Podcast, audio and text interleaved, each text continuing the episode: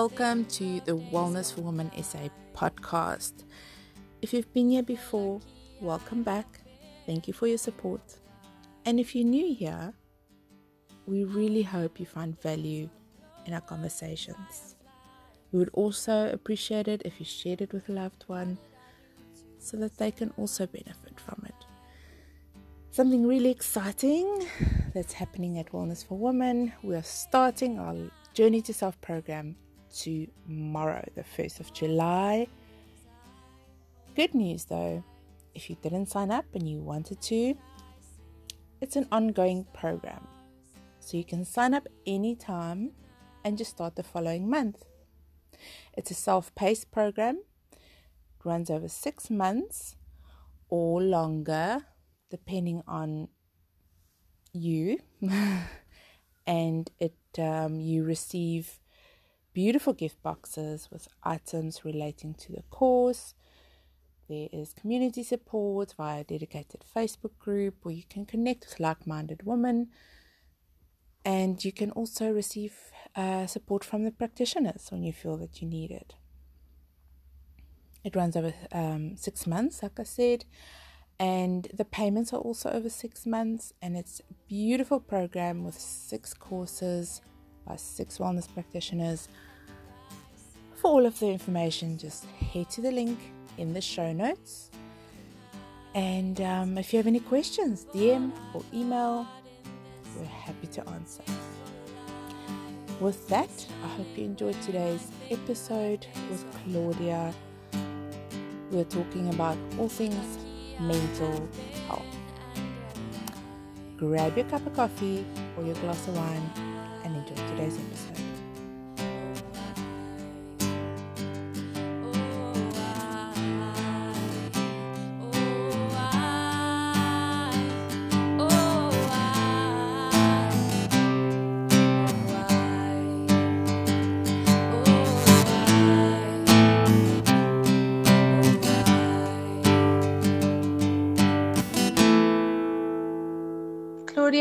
Welcome on the podcast. Thank you so much for joining me today. Um, I'm just going to jump right in and ask you to introduce yourself, tell us who you are, what you do, why you do it, and um, how you came about doing it. Great. much for having me. Um, this is such an important conversation, so I'm really happy to be here. So, to jump right into your questions, um, so my name is Claudia Soto. I'm from Johannesburg, South Africa. I am a part-time wellness counselor and coach with the Association for Supportive Counselors and Holistic Practitioners. I have been practicing as such since early 2019. Um, my full-time job, however, is within the mental health advocacy field. I'm a deputy CEO of um, the Global Mental Health Peer Network, which is an international nonprofit organization that deals with mental health advocacy. Uh, we advocate for improved mental health care and services, equal treatment, and our work is really based on the premise of a human rights framework. We are currently represented in 35 countries and we have 84 lived experience representatives across the world. Um, and what's really nice about that is that um, everybody within the organization, from the volunteers through to the CEO, is somebody that has had personal experience with a mental health condition or continues to have and is managing a condition. Why I do what I do? There's a little bit of a backstory to that. Um, so in 2010, I actually was admitted as an attorney. So I studied law, did my LLB. I went into practice for just over two years. Um, found it very difficult to get into the actual practicing world, um, and I didn't really enjoy it as much as I. Um, from that, I sort of transitioned um, as a person as well and I wanted more from life, but I fell into a bit of a depression um, because things weren't working out the way I needed it and wanted it to. Um, so I landed up just feeling really anxious for most of the time. um, and depressed. So, subsequent to that, I was hospitalized on two occasions um, for anxiety. Um, and at one stage, they the doctors thought it could also be bipolar disorder because there was a lot of mood swings that were going, um, that were in conjunction with the depression um, and very irrational behavior. So, basically, the transition into the mental health field from law was in, was inspired by my experience with a mental health condition, and in this case, specifically anxiety and combined ADHD and OCD. And um, after treatments, and once my 21 days were up at the hospital, the private clinic, um, I'll, I'll, never forget the last question they asked us in our group sessions. Um, it was, So what now? What does it mean for Claudia now? If you're leaving the hospital, what is your plan? And you kind of be, you get yourself involved in this institutionalization. It becomes a safe space where you are. Once you've opened up and you meet new people that are experiencing similar things to you, you you kind of get a little bit comfortable, and then it becomes scary to leave. And when they asked me that question, I thought, oh my goodness, I actually have to have a plan to reintegrate into society again. And um, that's when I opted to study for psychology and veer off into the advocacy um, route, you know, of mental health. And the idea was to help people improve quality of life and, you know, help those that I could possibly, you know, facilitate my experiences with and, and help them to help themselves. Um, so that's essentially the the who, the what, and the why and the how. um, yeah, it's almost every practitioner that I do speak to have some kind of uh, yes, that like you're saying that lived experience, and I think coming from that space just makes it so much more um, powerful when you do work with a practitioner like that because they do they do really understand and mm. there isn't you know there isn't any judgment from their side because they know where you're at and but they yeah. also they went through it and they came out the other side. So they there's kind of that trust of that they can help you get through to the other side because they did it themselves. Yes. exactly um, yes. yeah. And and so now that you are on the other side um i want to ask you what does wellness mean to you? What does the concept mean to you? How do you how do you bring that into your own life coming from from that space where you were at to where you are now? What does wellness mean to you? Well for me wellness means being in a healthy state um, of mind body and spirit so all sort of combined. Um, i asked my like you'd ask yourself the question do i feel happy and healthy in the physical, the mental, the social well being aspects. And if you say yes, then that means you're well and you know you're able to function properly and deal and cope with the daily stresses. Um, and a lot of the time, people think of wellness as oh, if you're well, that means you don't have an illness. And that's not necessarily true. It's not necessarily the absence of an illness that makes you feel well. Um, but for me, it's that whole integrated um, model of all the domains in our lives as human beings and us being in a healthy, good state of mind, body, soul. And why? Uh, it might seem like a silly question, but I think a lot of people don't um, put a lot of emphasis on their own mental health.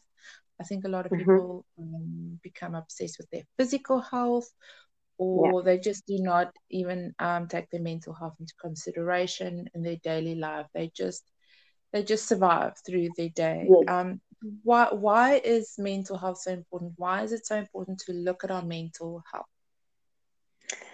It's it's really important to you know take care of our mental health because mental health is actually a con concept, but it falls within the umbrella form of health. So, if we want to be healthy, it also means we need to be mentally healthy, mm. right? So, if you are feeling or if you're in a bad mental health state, it's going to affect your ability to function at school and at work or finding life balances, coping with adversity. Um, so you have to look after your mental health because essentially, health, there can be no health. And that's something that's globally recognized by various stakeholders and even the World Health Organization and the bigger stakeholders. Um, they really are encouraging people to understand that mental health is a part of health. Like you had mentioned earlier, it's not only physical health that makes you healthy, also your psychological and spiritual well falls part of health. Um, and if we mm. were to look at the um, the World Health Organization's definition of mental health, it's they say it to be a state of well-being in which an individual realizes his her his or her own abilities, can cope with the normal stresses of life, can work productively, and, and who can also contribute to society and, the community. So, if we look at that, that explains why mental health is so important. Because if you're lacking in those aspects, then are you really healthy? I think it's so interesting when, um, you know, after I had uh, my son, and you go for your um, six week checkup. Um, and they, you know, they give you the go ahead, you you recovering fine.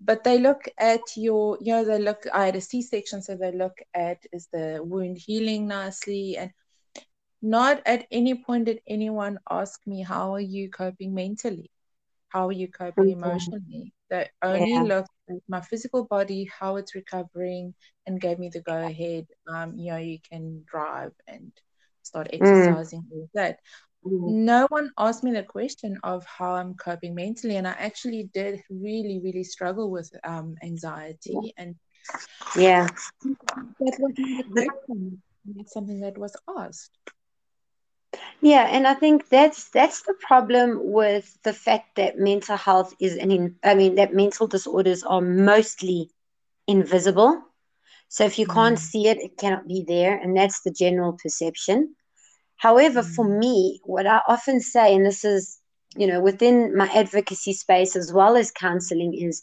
the weirdest thing about us calling mental disorders invisible is the fact that actually it's quite physical. You also mm. feel a lot of things. So you're mm. anxious. That's an emotion. You feel anxious. You get sweaty palms. You, you know, so that's quite physical actually as well. But most cases, you don't see it. So people just kind of push that aside. And, you know, if you're physically okay and you can drive and you can go back home and you can look after your child, then okay, you must be fine. You're healthy. Mm-hmm. So it's, I think, stories like yours and, you know, just people coming out and saying, you know what, somebody didn't ask me that question and they should have, because that might have changed the process mm-hmm. to of recovery. Yeah. And, you know, for me, you, you kind of especially being a new mom so everything is new and you kind of think okay well this must be normal this must be what everyone mm-hmm. goes through you know so i don't want to complain because everyone else did it everyone else went through it and they they were fine so i'll be fine so you can yeah. just kind of through and you know you don't especially now that you have this beautiful little baby and you don't you don't want to come across as complaining or ungrateful mm-hmm. Um, yeah. So you just might kind of deal with it and you push it aside and you're like, well, this is normal. This is motherhood. I must suck it up. You know? Yeah. Absolutely. kind of, yeah. And it, it's just, I really think in the medical field, you know, even in the the antenatal classes, um, they focus a lot on what you're going through physically, they and and yeah. the birth, and they did talk a little bit about postpartum depression, um, mm-hmm. you know, but then they mentioned that they'll they if you struggle after the birth, they'll give you some pills and you'll be fine. That, that you know, yeah. Um, yeah but it was never really i don't know it was never really a focus or and i think it should be a focus as much as the focus of what's mm. happening, happening physically Absolutely, but anyway yeah. yeah. so not to go too much off track there um how how can we how do we take care of our mental health um like in our daily lives in a practical sense how mm-hmm. do how do we take care of our mental health I think, you know, that question, while it seems so simple, it's quite complex, right? Um, because there's so many aspects to to it. So when we say taking care of our mental health, we need to be self-aware of what exactly do we want to take care of. So I want to look after my mental health, but what does that actually mean? Right? So now we've delved in earlier in the conversation to say we need to look at it from a physical, social, spiritual, emotional, psychological aspect. So my thing is self awareness is the biggest, most important step to taking care of your mental health. You need to be aware of what you want to change, where you want to work on, on what do you want to work on, um, and then start taking active steps towards those goals. Mm-hmm. So once once somebody becomes self-aware of what they want to actually change and improve on, then the, the next thing is commit to doing what you need to do. Hold yourself accountable, have an accountability partner. Um, mm-hmm. Sometimes that will be in the form of a peer or a friend, colleague, and if not, it could be a counselor, it could be a psychologist, somebody that kind of helps you, you know, get to where you want to go. Make lists, seek help, get priority mm-hmm. lists in place, um, and develop yourself as a person. And that will require self reflection, introspection. And the idea here is to not necessarily get rid of what's in your life, it's more of a build and broaden approach. What do we have in place that works that we can also improve on? And what do we have in place that doesn't work that we can also improve on? So it's a continuous development and improvement. And the only way you can do that is if you really are looking at it from a self awareness perspective.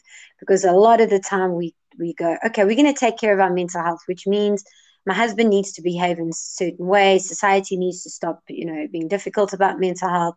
Um, I need to get the correct medication. But do you take those steps? Because it's got to start with you in order for it mm-hmm. to kind of spread through your support system. Yeah, I think it's so important to to emphasize the fact that it does start with you, that you have to take responsibility for your own mental health. Um, and when you were mentioning uh, the self awareness aspect, um, it really does take work if you if you do want mm-hmm. to take care of your mental health it takes work and that commitment of saying okay i'm going to do all the, of these practices whether it's journaling or you know meditation or just yeah. that introspection that you but you have to make the time for that and actually commit to it and i like yeah. what you said with it's like a, a bold um, approach it's not I'm gonna because the usual I think the usual mindset is okay I need to remove remove all of this out of my life because that's bad yeah. for me but instead yeah. of that, look at what can I add to my life that mm-hmm. will work for me, that will work with my lifestyle um, and my current schedule. What can what what works with my personality? What work? Yeah, I, I like yeah. the idea of just adding in instead of focusing on what you need to remove or cut out. Yeah. Or, um, yeah. And you were mentioning as well reaching out for support.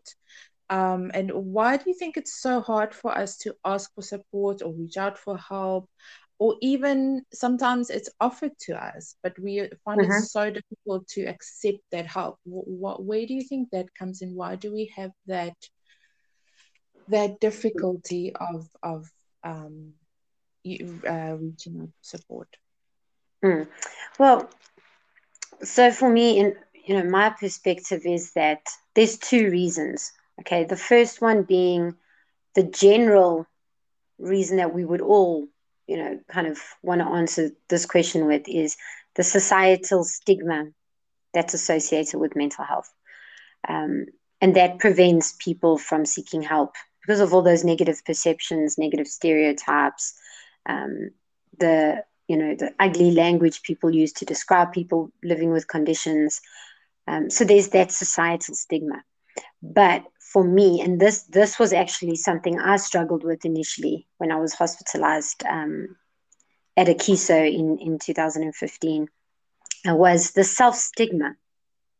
I was mm. self stigmatizing myself. In other words, I was saying to myself, before anything had even happened, I was like, people are going to think I'm the crazy one. People are going to think I can't cope. Um, mm. I'm a lawyer, yet I'm in an institution. Um, that can't be right. Like there has to be something wrong with me. You know, mm. so you mm. kind of personalize it to yourself. Um, and you you put those beliefs in yourself and you you genuinely become encompassed by it. And then you from that you're like, you know what, hold on, I don't want to do this actually. Um, mm. because if I do this, what does that mean now? Does it mean I can't ever have a life again? Does it mean I'll never be able to perform as a professional? So you know, the combined societal stigma also creates and brings about self stigma. And a lot of people do that. And working for the Global Mental Health Peer Network, hearing recovery stories, um, which you can also find out on our webpage, but it's a global, which was a global project we did. And a lot of people mentioned that they self stigmatized as well. So I found that to be actually very interesting because the general perception is that it's the societal stigma, the cultural stigmas that's attached to mental health. But sometimes it goes deeper than that. It goes into you believing that you're not worthy enough anymore, that you're not even worthy enough for help. So why even go and ask for help? Can people really fix you? Um, so, so that's kind of how I would look at it. And, and people would then, uh, from either the societal or the self stigmatization perspective, then you would have the fear of the unknown, the, the fear of being judged, and then the fear of self judgment as well. Yeah, when you, as you were talking, the, the judgment came up for me. Um, and I think even for me, that was why, you know, I, I didn't say anything to anyone and just, um, that that self judgment because if i think mm. back now really an actual fact if i reached out to the people closest to me and said listen i am struggling um, and i don't think this is how it should be and i need a bit of support maybe you know i need to seek, yeah. you know professional help maybe get some anxiety medication or some coping skill or something um, yeah no I, I, cannot think of a single person in my life if i said that to them that they would have judged me and and yeah. said listen no what what are you talking about yeah. so it completely yes it was absolutely that self-judgment and that fear of um because i take being a mom so serious mm-hmm. um mm-hmm. yeah like most moms do but that fear of oh, no, I'm, I, they're going to think I'm not a good mom or I don't want to be a mom. I don't love my child. You know, all these stories that you create in your mind that's not the actual truth. Um, yeah, I think the self judgment, that's a very interesting point that you made. Um, usually people would go, yeah, but everyone's going to think this about me and mm-hmm. it's, you know, exactly the societal yeah. standards, whatever but a lot of that is just um yeah us judging ourselves and making up all these stories when now in hindsight i see it was absolutely not true if i just yes. said something to someone it would have you know it's, it's, i didn't even have severe severe anxiety but just enough to make it really really difficult yes. and difficult to get through every day and yeah. um yeah just say something just because people as well can't read your mind they they don't know what's going exactly. on they don't know yeah yeah so um going on to the next question my uh, uh, most of us will either know someone um, with or experience mental illness ourselves um, mm-hmm. how do we support when it happens, how do we support ourselves or how do we support loved ones um, going through it? Um, good question. So I think um, when it comes to ourselves, the first thing is you need to ask for help, right? Because you can't support yourself by yourself, mm. right? So you need to ask for help. And that can be just one, even if it's just one person that you trust, open up, speak about it um, to that someone. In addition to that, you know, bringing in self care techniques and routines is going to help you within the other domains of wellness. And then finding a correct support system. So, usually, um, you know, when we think, oh, we need a support system, that means I have to have a psychologist, a psychiatrist, I need to be seeing coaches and counselors. And while that's in some inst- instances, it may need to go to the the extent of going to the psychiatrist, but sometimes your support system is right there at home. Mm.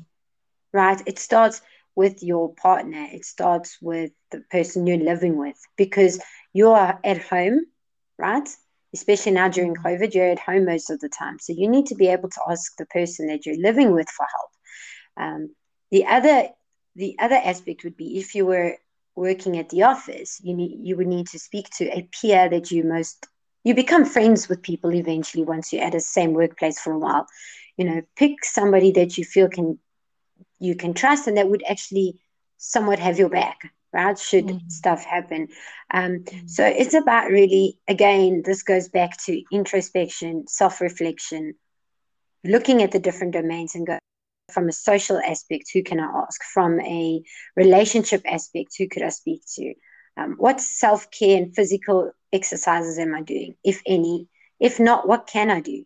Um, and mm-hmm. also it should be things that you enjoy. So you're not forcefully going to go run around your complex for a half an hour because if you're doing something you don't enjoy that defeats the purpose so if you have a creative mind and you know journaling is maybe something you enjoy or you like to write music then you need to go into those aspects so it's really about that self-awareness again um, and then the difficult one and I, I actually feel like this is the hardest is how do loved ones support us right? Mm. Um, that, that are going through these illnesses.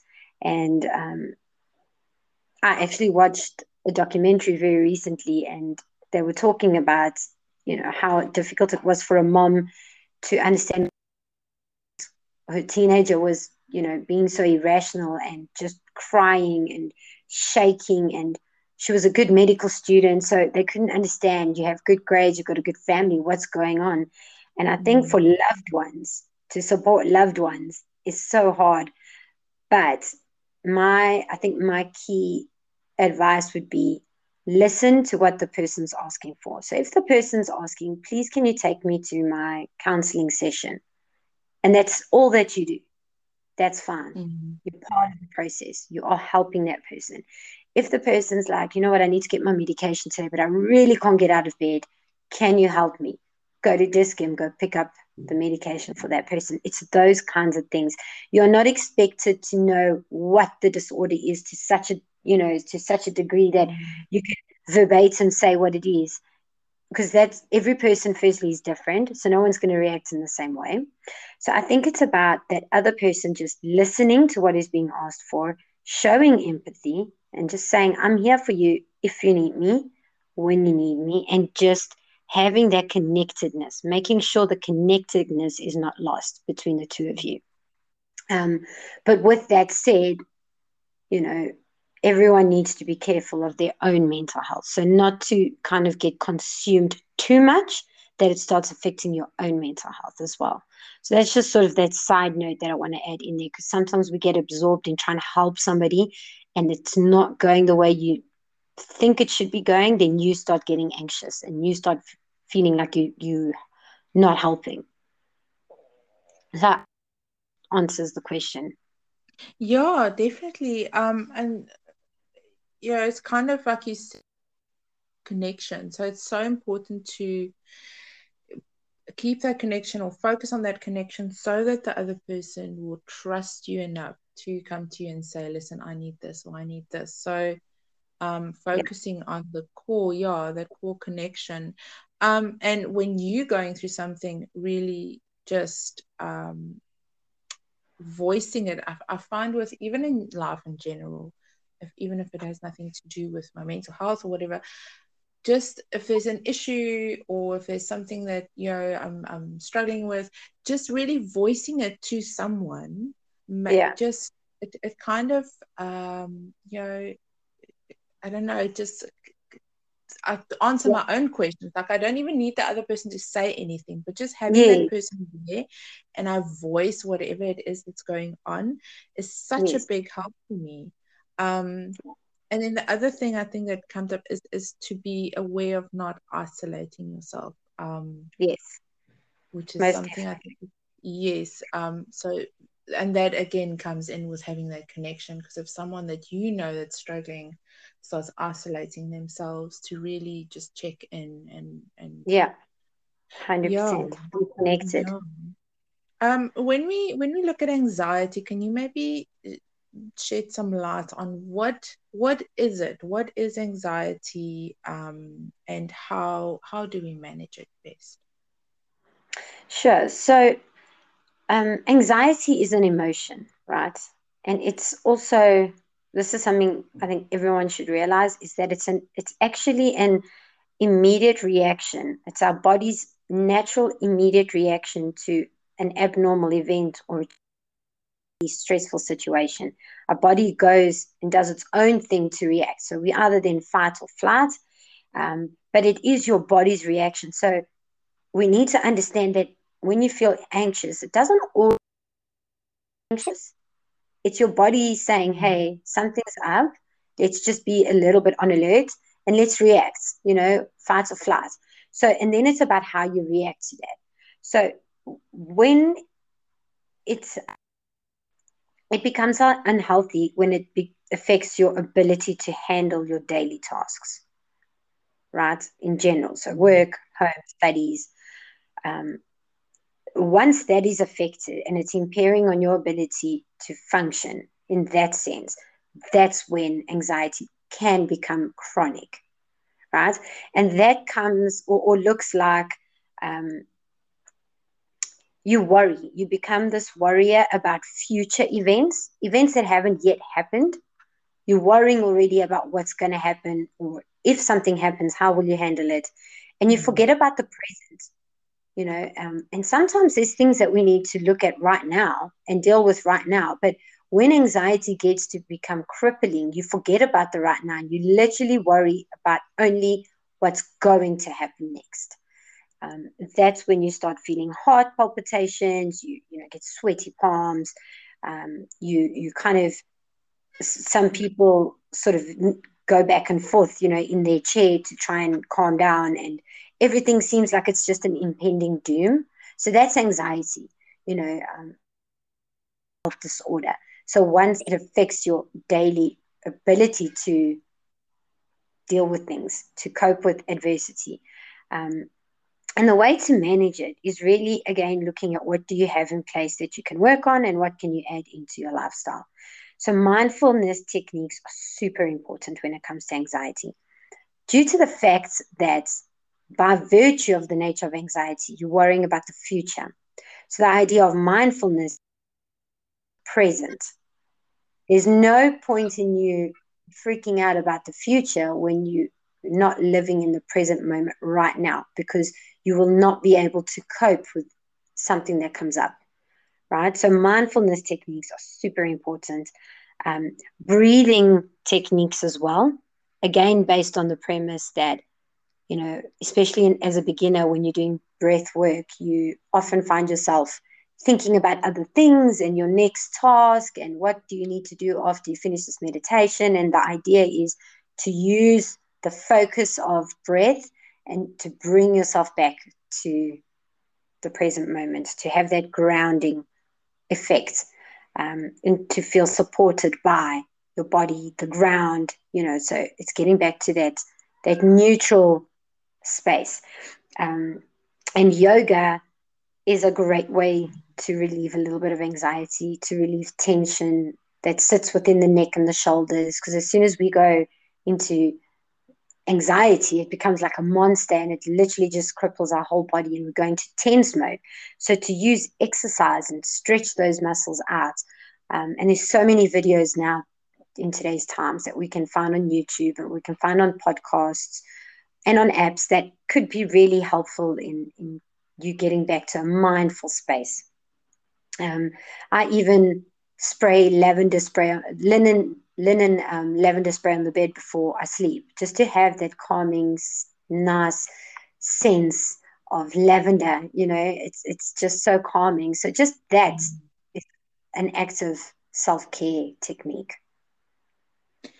I think, uh, yeah, I think even when it comes to something like anxiety, people, you know, a, a lot of people might think that it's going to take this massive thing you have to do, or you have to go, you have to go see a psychiatrist, or you have to go on medication, Yeah. whatever. But sometimes, you know, it just takes that something to take you out of your mind and back into your Mhm. body, back into the present, like you were saying, um, and kind of just doing small things throughout the day that keep you in that state of calm and presence.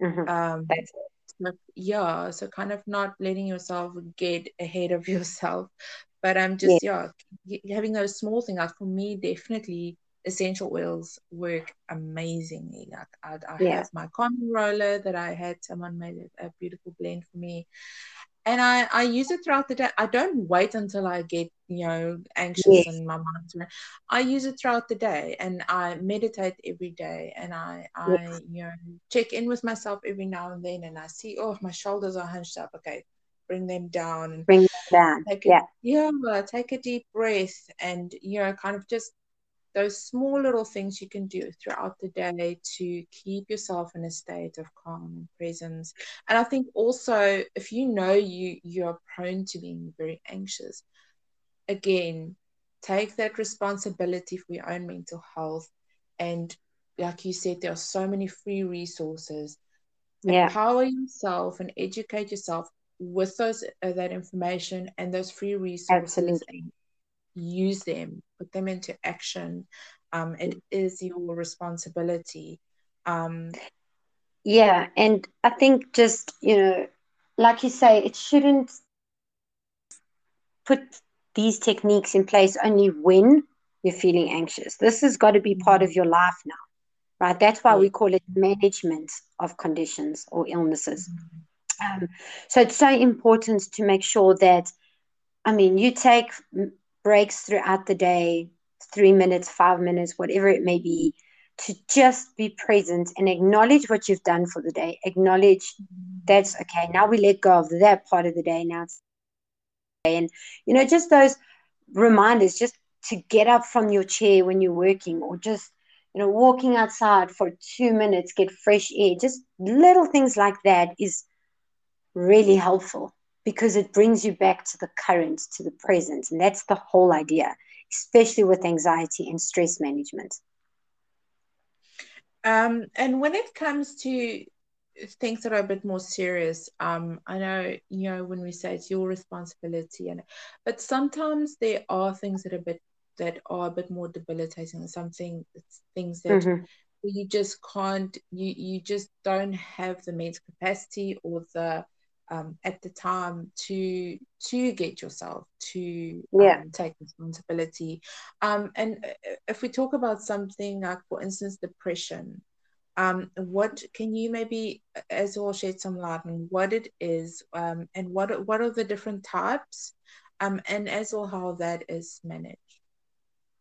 Sure. Um, okay, so so depression is it's yeah, it's a really debilitating condition.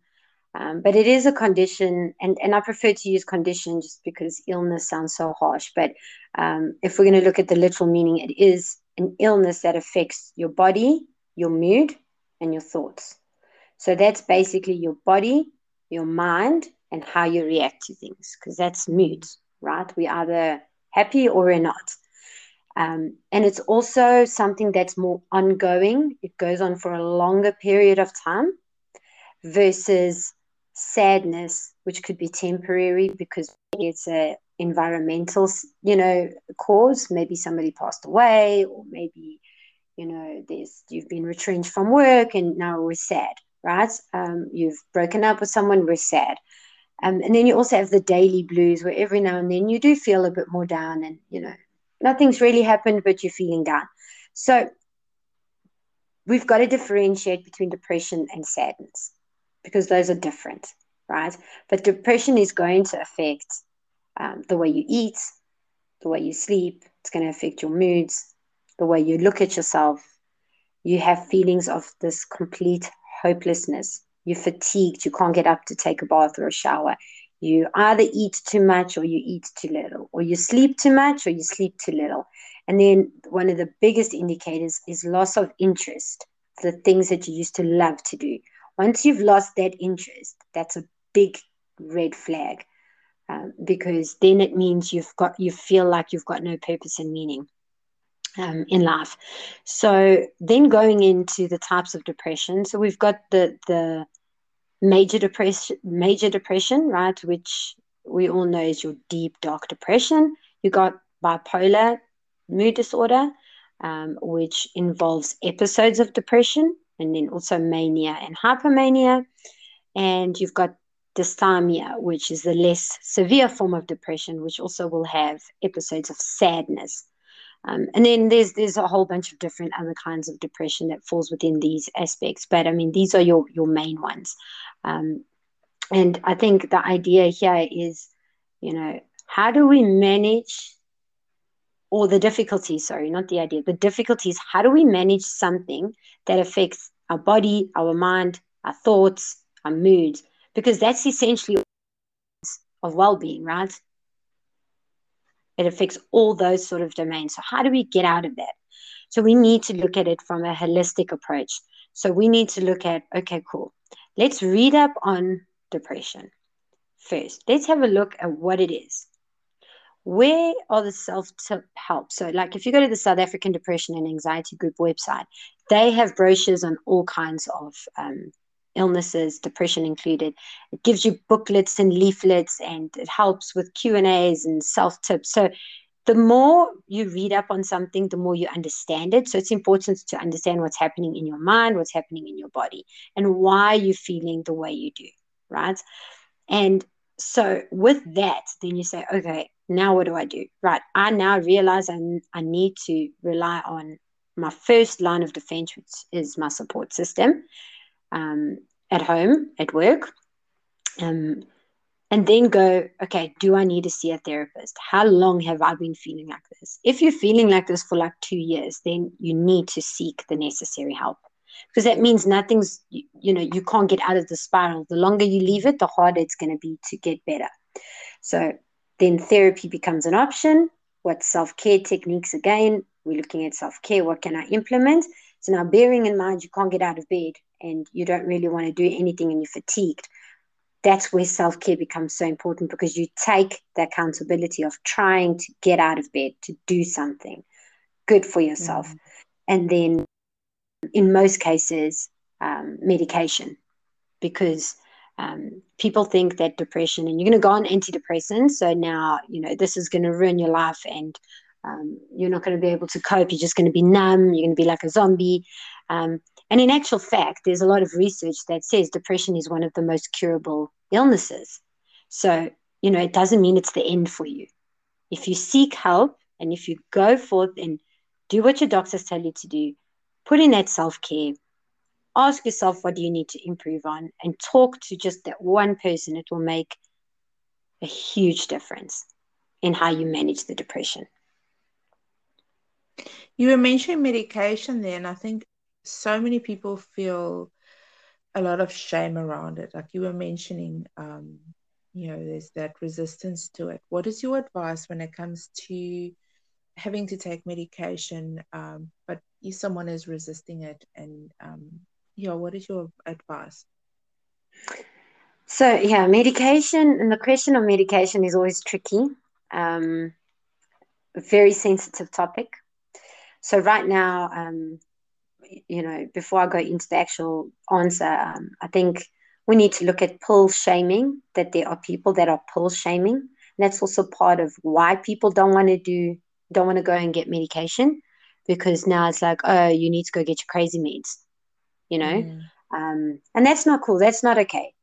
And again this goes you as a person start saying oh wait people are thinking this is ridiculous. So it actually must be ridiculous. I don't need med- medication and then the proof is in the pudding because you actually two years down the line not getting better right yeah um, so what option is there and for me you know both as a professional um, my scope of work is I don't diagnose nor do I provide treatment from a psychiatric sort of perspective. Uh, so I can't prescribe medication. But if I feel a client is not getting uh, not getting better, despite self care techniques, despite everything else in place. Medication is then an absolute must, and I will refer them accordingly. From my personal experience, and I think this is what's hold what should hold more value is that medication saved my life. And I say that with just everything in me, and I'll say it to anybody who listens. Um, if you are prescribed medication, try it. Don't dismiss it. Don't fight it. Um, because medication, essentially, what it's going to do is going to, you're going to take your medication. It takes about two weeks to kick in. Um, allow the two weeks to happen. For some people, it might be a little bit longer, but allow. Um, the medication is meant to bring you back to a state of normalization. And when I say normalization, um, I mean it's going to bring you back to where you're rational enough to make decisions, where you're rational enough to make good decisions, and you're rational enough to say, hey, you know what, here's a, um, you know, a possible situation I'm not going to like or it's going to interfere with something, you're rational enough to be able to react differently. So that's what medication does is essentially is just helping you get to a state where you're able to think and react in a good way. So for me it's don't don't not do it. If the psychiatrist is insisting that you should take it, I my personal belief is do it. Um, also though, it depends where you're getting your medicine from. You know, you're not going to go to a, a, general practitioner if you've been experiencing depression for two years, because then clearly mm. that's not working. Go to a professional who's an expert in the psyche, expert in the mind. See, it could take one tablet that just makes things better, you know, and then you incorporate all your your self care and your holistic um, healing. And um, for me, just to give you an example, it took me over two and a half years to get my medication right um, mm. which was a battle because some medication made me feel sleepy the whole day, which means I couldn't function at work. Um, other medication just made me not feel, um, it made me feel dizzy. Um, and the important part here, and if any listeners would just take this advice, is if you are taking medication and you're already feeling uneasy about having to take medication, make sure you're writing down your symptoms and how these things are making you feel because you are absolutely entitled to go back to your psychiatrist and say these are not making me feel any better and that's fine because side effects will happen where everybody's different no one will react to the same tablet in the same way so speak up and connect with your psychiatrist and that's your connection with your psychiatrist is also what's going to help you with the medication and the right combination to get yourself back to the state of being able to cope. I hope that answers it. It does. It does. And um, I think something like you were say, saying, sometimes it takes one tablet or you know one maybe a little while just to get you back into that space of being able to get out of bed, um, get uh, into the mind space where you do want to uh, put those self care practices in place yeah. where and be consistent with them where over time you can then integrate um, or yeah the self-care uh, practices into your life and go off the medication because now you have the coping skills you are able to just use the medication to get you in that space to yeah. um, be able to put the coping skills in place and now yeah. you can move off the medication although sometimes it means that you're going to have to use medication for the rest of your life and that's also okay yeah. there's absolutely nothing wrong with it some people have to use medication for the rest of their lives and yeah. it just it just helps them like you said to live a more normal life to live a life where they function better and where they can have you know a joyful life a meaningful life a happy life because they deserve it absolutely and i think when also a, a, lot of the the negativity that that that is brought about on medication is you know when we feel like these things are not working we stop the medication mm-hmm. and that's that's not the best way to do it because if you're on something for two weeks and then suddenly you stop it you know and especially the stronger medication that can have severe side effects and so mm-hmm. people just need to be aware that before even thinking of stopping the medication without being directed as such by your practitioner, by your psychiatrist. Just be very aware of that because that can cause more harm than good.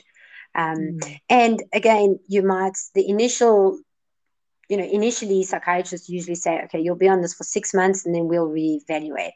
Some people don't need medication again because they're sorted, they found out other mechanisms and everything's fine and working. Um, and then, like you say, other people need it for longer. I've been taking medication since 2012, and I I swear by the medication. And I, yeah, that's just my personal opinion. But um, yeah, so that's my story and my opinion on medication.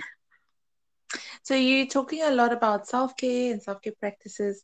So I want to ask you, how do you self care? Um, how do you bring self care into your life? What are the kind of things that you do to take care of yourself? Yeah, so for me, self care comes in the form of um, yoga and meditation daily. Um, that's something I started a year and a half ago. And I can almost certainly say I almost did every single day. Um, you know, here and there I might have skipped on a weekend, um, but I do it religiously. I found um, I actually was quite wary of yoga because I thought, you know, you need to be this strong person pick yourself up on one hand and fling on the other side and turn your leg the opposite direction. And I was like, well, but I'm going to give it a try. And when I did, I can seriously say that it has helped me tremendously from both a physical and an emotional and mental space. Um, I often, so I follow Yoga with Adriene, who's worldwide and known, you know, globally.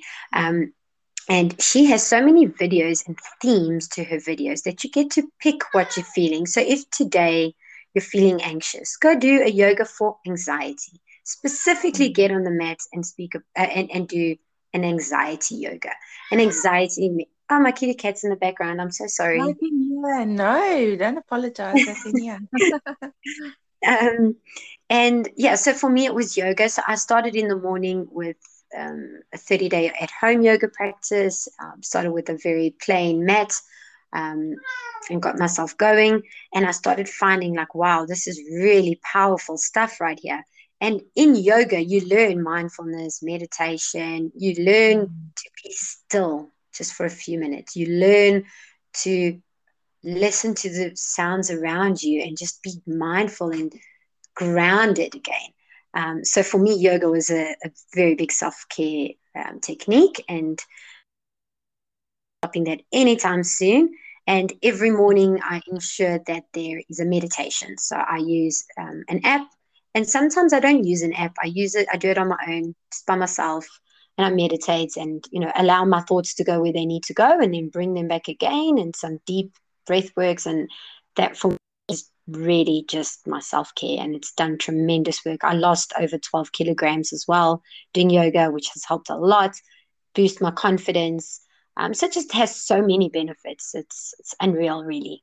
So that those are my tips and my self care. Mm, and I have to agree with you. For me, that those are big things as well. Um, it's it's more difficult for me being consistent with it, but mm-hmm. I've I've yeah definitely seen the physical as well as the mental benefits of doing yoga. Um, yeah. Together with meditation, eating more whole food diet, um, yeah, things like that. Like it just it affects every second, uh, every part of your life. Like you said, the mental, emotional, physical aspect. Um, yeah. So yeah, that is like almost like a, a fundamental part of self care. Um, that yeah just it becomes you. yourself, it becomes who you are. Yeah mm. it becomes who you are it becomes what you are it becomes a part of who you are. And um and also what is nice about it is you grow into something. So if you genuinely enjoy this so like for me yoga then i go and get a nice fancy mat and i go get some accessories and i go get a cool water bottle and you know you kind of you start enjoying it because yeah. now it's your thing then that can apply to physical exercise as well so each mm. person to their own, right? Maybe mm. you start mm. playing piano, then you go and buy this piano or whatever. You you build on what works for you. Because that that that interest part as well, it's that something that, that's just for you. That's not for yes. everyone else. Especially if you're in a space where you you maybe feel like you pulled into all these different areas and you're mm. like everyone needs something like that this is kind of just the time you can take out for yourself it's something you can do just for yourself mm-hmm. um and i think with yoga uh, uh, and meditation it really helps you to connect the mind and the body um yeah. and you know the self-awareness that you were talking about yeah. um, earlier when taking care of your mental health, just cultivating that self awareness, learning mm-hmm. how things feel in your body, how certain emotions come up in your body. Um, yeah. So yeah, it's just it is it really is a beautiful practice that that brings everything together and. Um, yeah, it really is, and also um, just to add on to that is you know you kind of you really grow as a person as well um, mm. because you you're seeing the results yourself you know you actually yeah. can see it and you can feel it. And i think that what that's so important. And if i could just give like one last advice in terms of your self-care no matter what it is that you choose um, on your most difficult days and this is what i found with myself plenty of time i'm like i can't i cannot do it. I, I just can't do it. And i'll i'll bring the yoga mat to the place where i do my yoga. I'll get the session up. I'll get the class up on online and I'll just stay and be like, I don't have the energy. I don't have it in me to do it. And then I'm like, you know what? Mind over matter here. And when I get on that mat, it changes. And I usually leave feeling absolutely rejuvenated, rewired. So for me, I think my advice to people is when you feel your worst, that's when you got to do it. That's when you got to break the cycle. Yeah, that's when you need it. And for me, yeah. like I've found that consistently like i get up in the morning i have my shower in the morning i get it i get into my exercise clothes or my yoga clothes whatever and then i'm like kind of in that mind space you know to go and do yeah. it because yeah. I'm, I'm, preparing for it. And like you said, put the yoga mat out. Even if you just bring it, bring it, the video up, whatever. If you're gonna do a, a session like that, just sit there. Even if you just sit there and look at the person doing yoga and you just sitting there, eventually you're gonna feel yeah. like moving because yeah. they're gonna kind of motivate you and inspire you. And yeah, absolutely, just um, yeah, really just motivating yourself and getting yourself in that space. Um, so I'm gonna ask you as a where where people can find you if they want to work with you. Um, mm-hmm. If they want to know more about um, your counseling services or the Global Healthcare Network, um, where can people find you? Sure. Um, thank you. So you can find me for my counseling. You can find me on Facebook. Um, so you'll go www.facebook.com forward slash, and then it's chat with Claudia, and it will take you to my page. And you can send me a direct message, or you can request um, a quote from there. Um, also via email. So it will be the wellness hub 01 at gmail.com. The wellness hub being one word. Um, and then for my advocacy work, and if there's anyone who wants to partner in terms of that, you can find, you can email me on claudia.sartor. So my surname is S A R T O R at gm hpn.org and we also have a website so it's www.gmhpn.org thank you i'll also add all the links in the show notes so cool. people can click through and get hold of you um, and then, yeah, I just want to really thank you for joining us today. Um, but before we go, I also want to ask you if you might have um, some practical tips or an example, something you were mm-hmm. mentioning earlier, breath work or mindfulness, something. Yeah. If you have something where you can, um, yeah, just give us like a practical example that uh, okay. the listeners can, if you know, when they when they get into that space or when they, if, mm-hmm. if this is something new to them or just maybe a reminder um, of yeah, yeah what can do. Okay. Um, so for me, I would say um, the most important step ever, like this, I genuinely believe this is like the best thing ever. Um, when you have just woken up, you've maybe hit the alarm button, you've just woken up. Do not get out of bed immediately because we, we tend to get out of bed, get going. Let's go, let's make our coffee, let's get showered, let's get going, going, going, going. So we're going to overdrive the second we wake up. Okay, we we need to take, we need to take action on that. So what I do is I lie in bed exactly the way that I woke up is the way I'm going to do this. I genuinely just take a massive deep breath in through the nose. Um, and I feel my stomach sort of expand into a big balloon. So you take that deep breath, you're like, and you hold it for say two counts. You go one, two, and then you exhale hard, and stomach goes back in. So you go like, so you do two of those just to kind of say, hey, body, hey, mind, I'm awake. Let's work together. Let's not go against each other. Let's work together. Then I will stretch. So I'll stretch my arms alongside my body, stretch with the palms facing sort of up, like as if I'm against a wall. And I do the same with my feet. And then I move my feet and you kind of like crunch your hands and you let it go, crunch, let it go.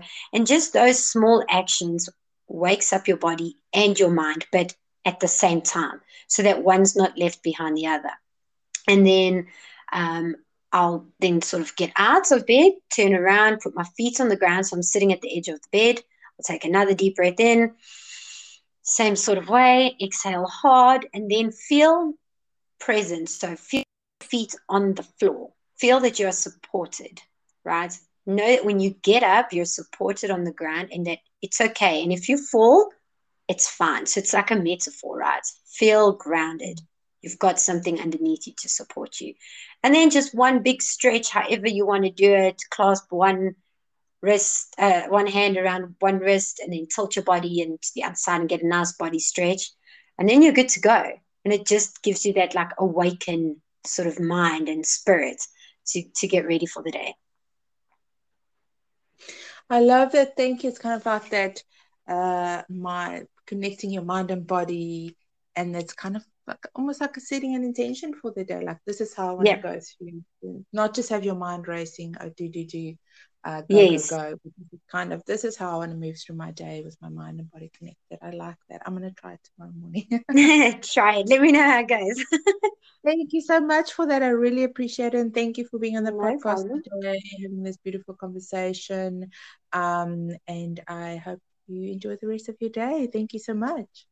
Thank you so much for having me. I really enjoyed it. Have a great day too.